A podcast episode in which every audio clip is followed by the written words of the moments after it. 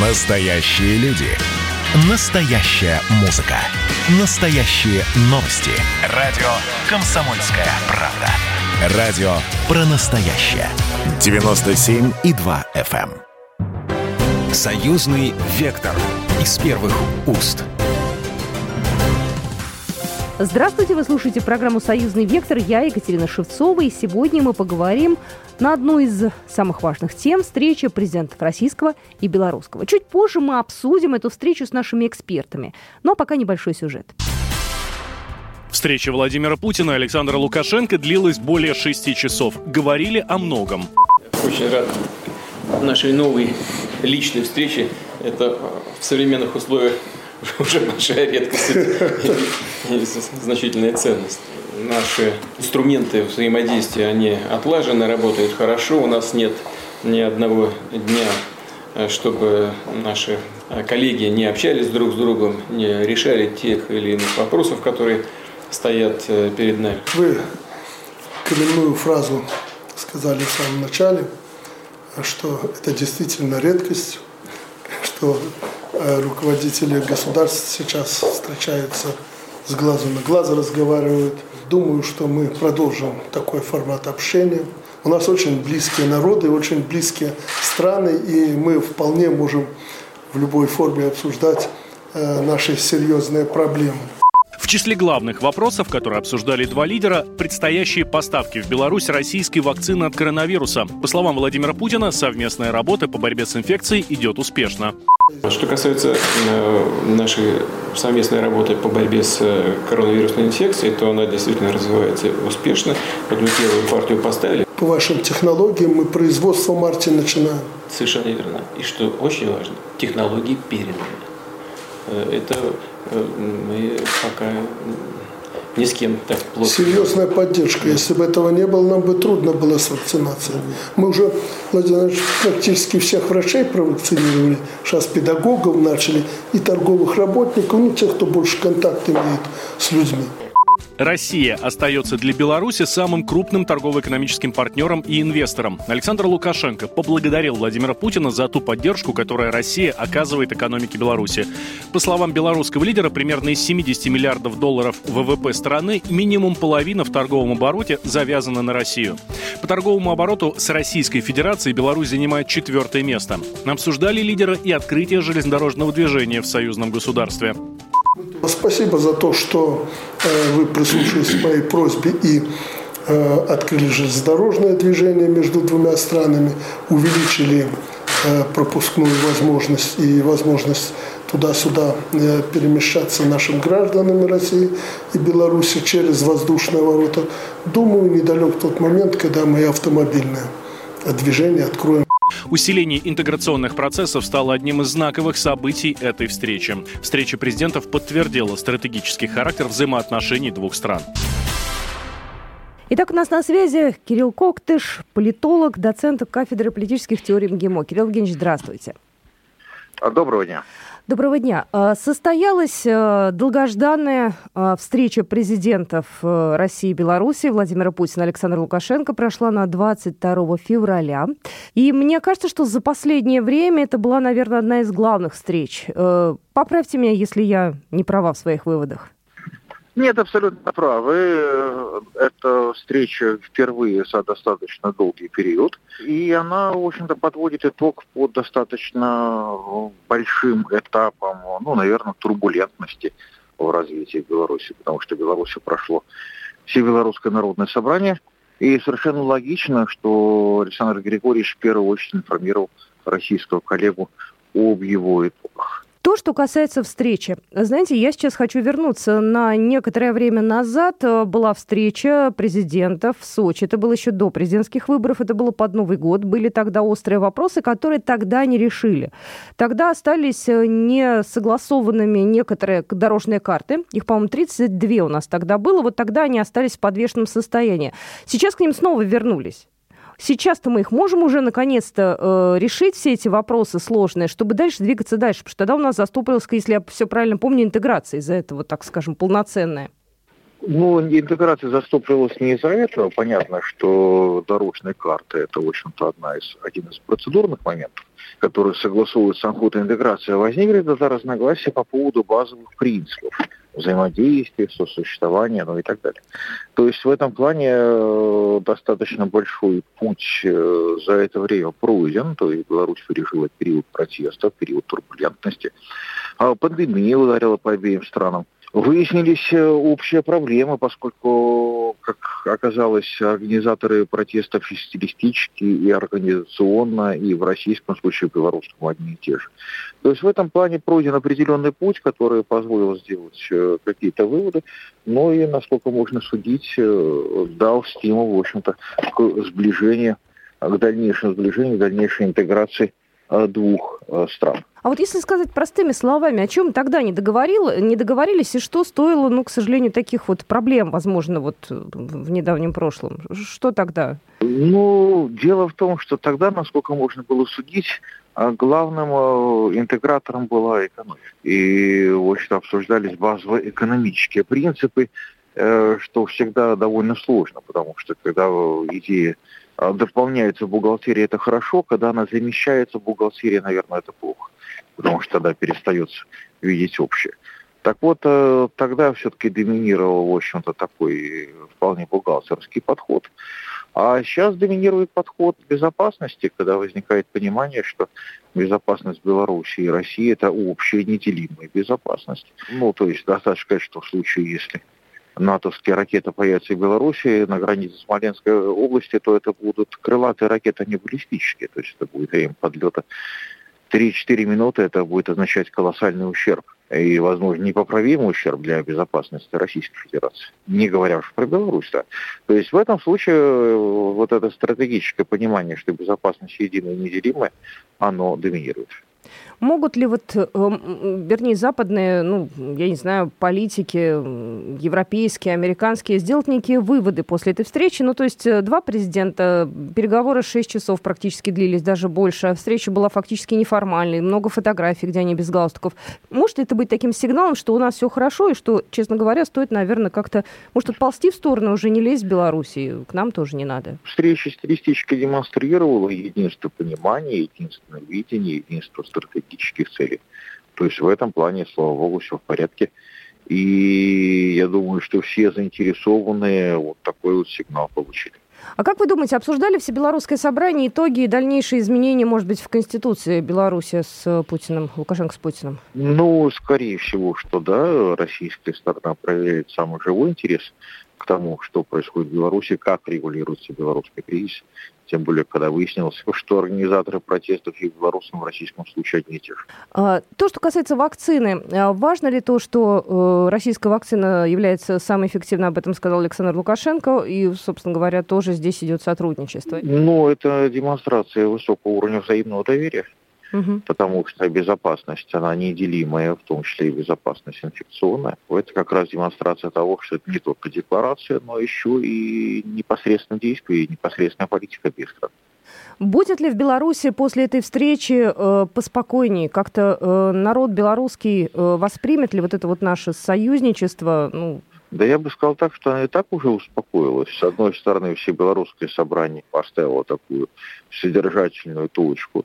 С другой стороны, если мы посмотрим на те сериалы, которые были показаны, например, по белорусскому телевидению, они, в общем-то, нанесли довольно серьезный ущерб имиджу оппозиции, хотя представляли собой не что иное, как запись переговоров и переписки, собственно, оппозиционных лидеров. Этот сериал сработал не на их пользу и ничуть эту репутацию не укрепил. Поэтому здесь, наверное, идет какое-то, в общем-то, осмысление, идет рефлексия. Идет осознание, формирование этого массового общественного мнения по поводу того, что это было и как с этим жить. Так что это часть нормального процесса.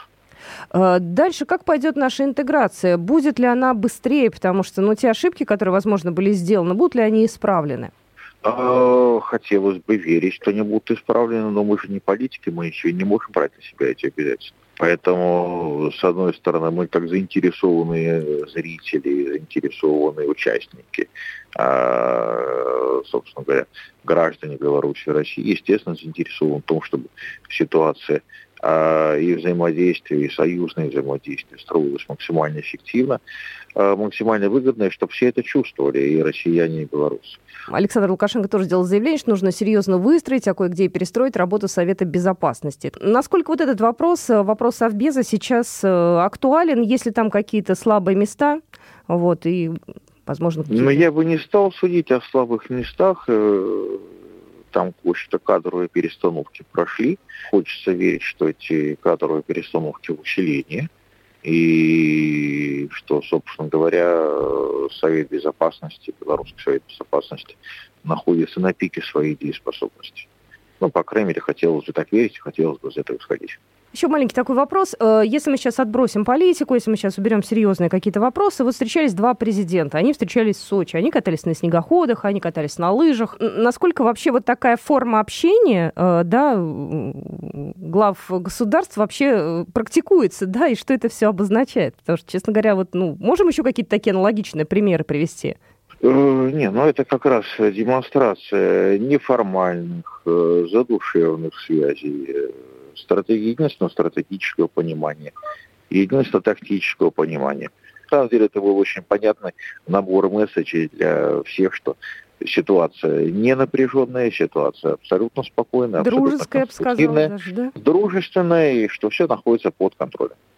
Спасибо большое. Еще раз хочу поблагодарить нашего эксперта. Кирилл Евгеньевич Коктыш был только что у нас на связи, политолог, доцент кафедры политических теорий МГИМО. Спасибо большое.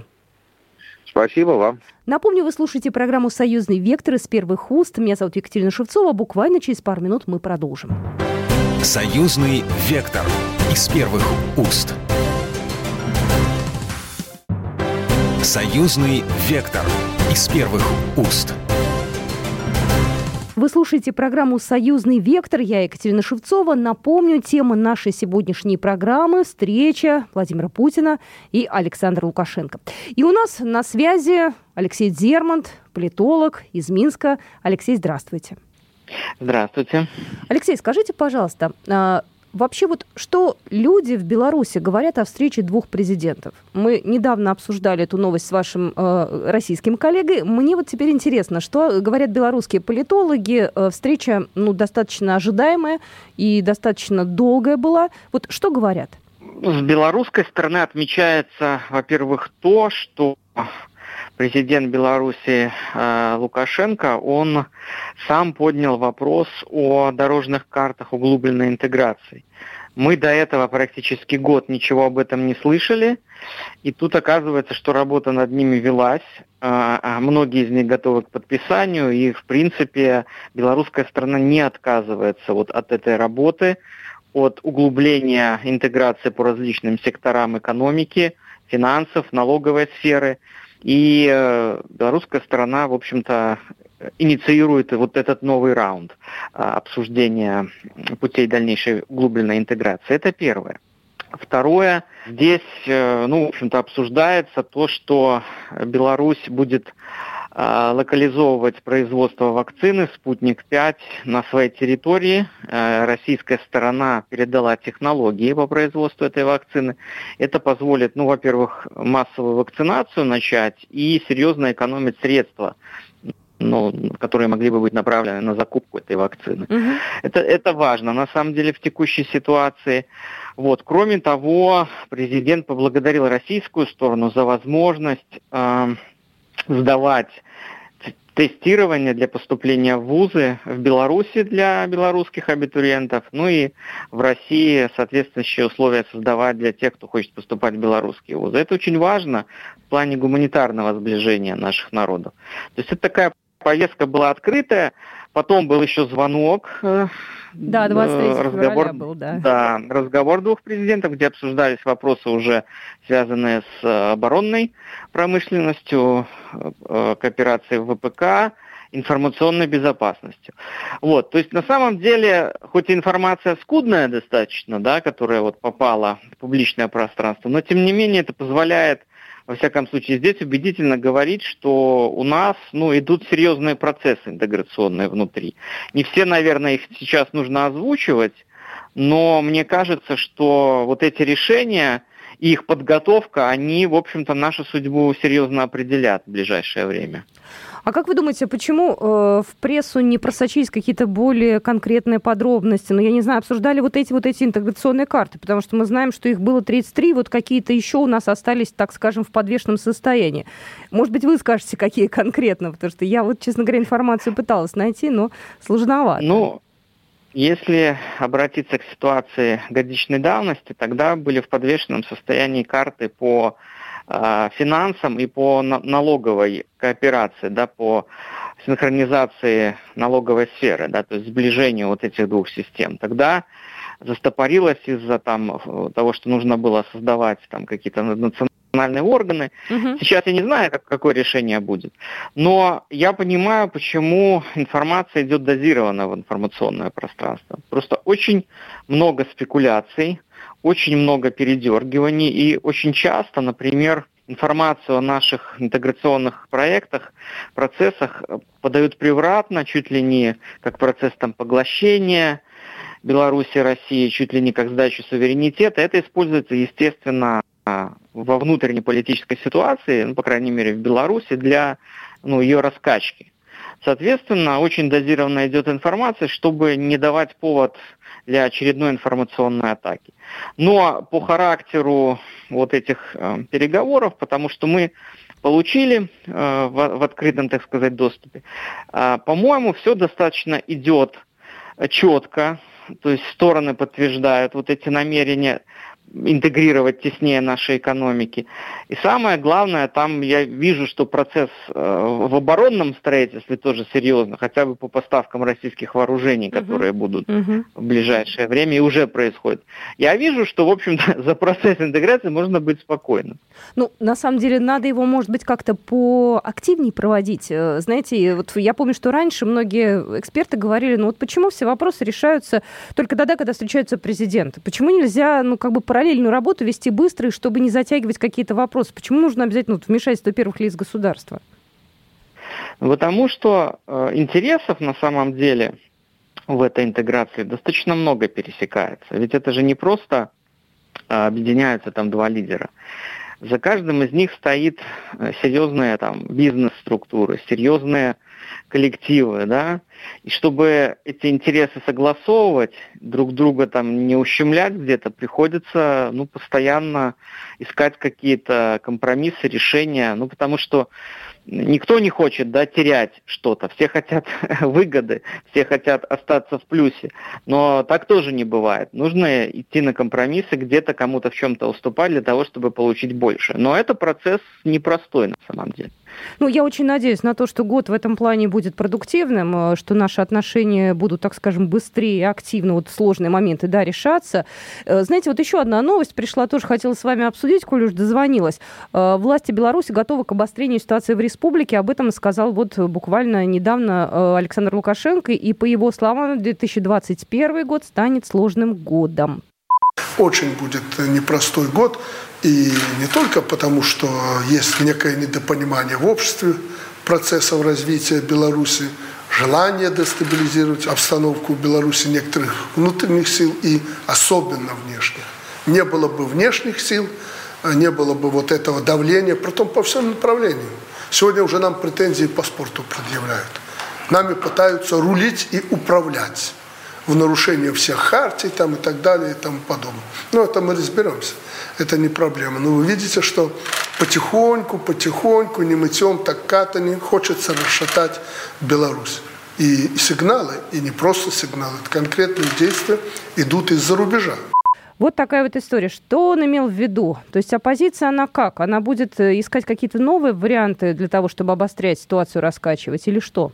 Да, и сама оппозиция, хотя ее, скажем так, позиции внутри страны серьезно подорваны, они уже не смогут мобилизовать такую массу людей и устроить то, что мы видели, этого уже не получится. Но с другой стороны подключается серьезный внешний фактор. Приход к власти новой администрации в США, новая, скажем так, конфронтационная линия Европейского Союза по отношению к нам, я имею в виду и Беларусь, и Россию, это говорит о том, что они не оставят попыток давления и создать внутри снова какие-то проблемы.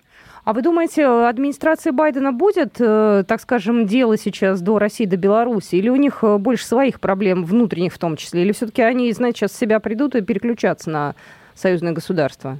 Знаете, конечно, они будут решать прежде всего свои внутренние проблемы, но в том числе и за счет нас, перенося, условно, повестку, да, на внешний контур. И внешний контур они будут выбирать то, что им кажется самым таким слабым, где у них есть возможности для удара. Плюс, если читать доклады советников Байдена и его окружения, которые писали о нас, то там видно, что линия вот на это давление, на подрыв, свержение режимов, у них она очень четко выражена во всех стратегических документах, которые они пишут. Поэтому здесь не остается ничего иного, как принять это на веру и принимать с нашей стороны адекватные меры.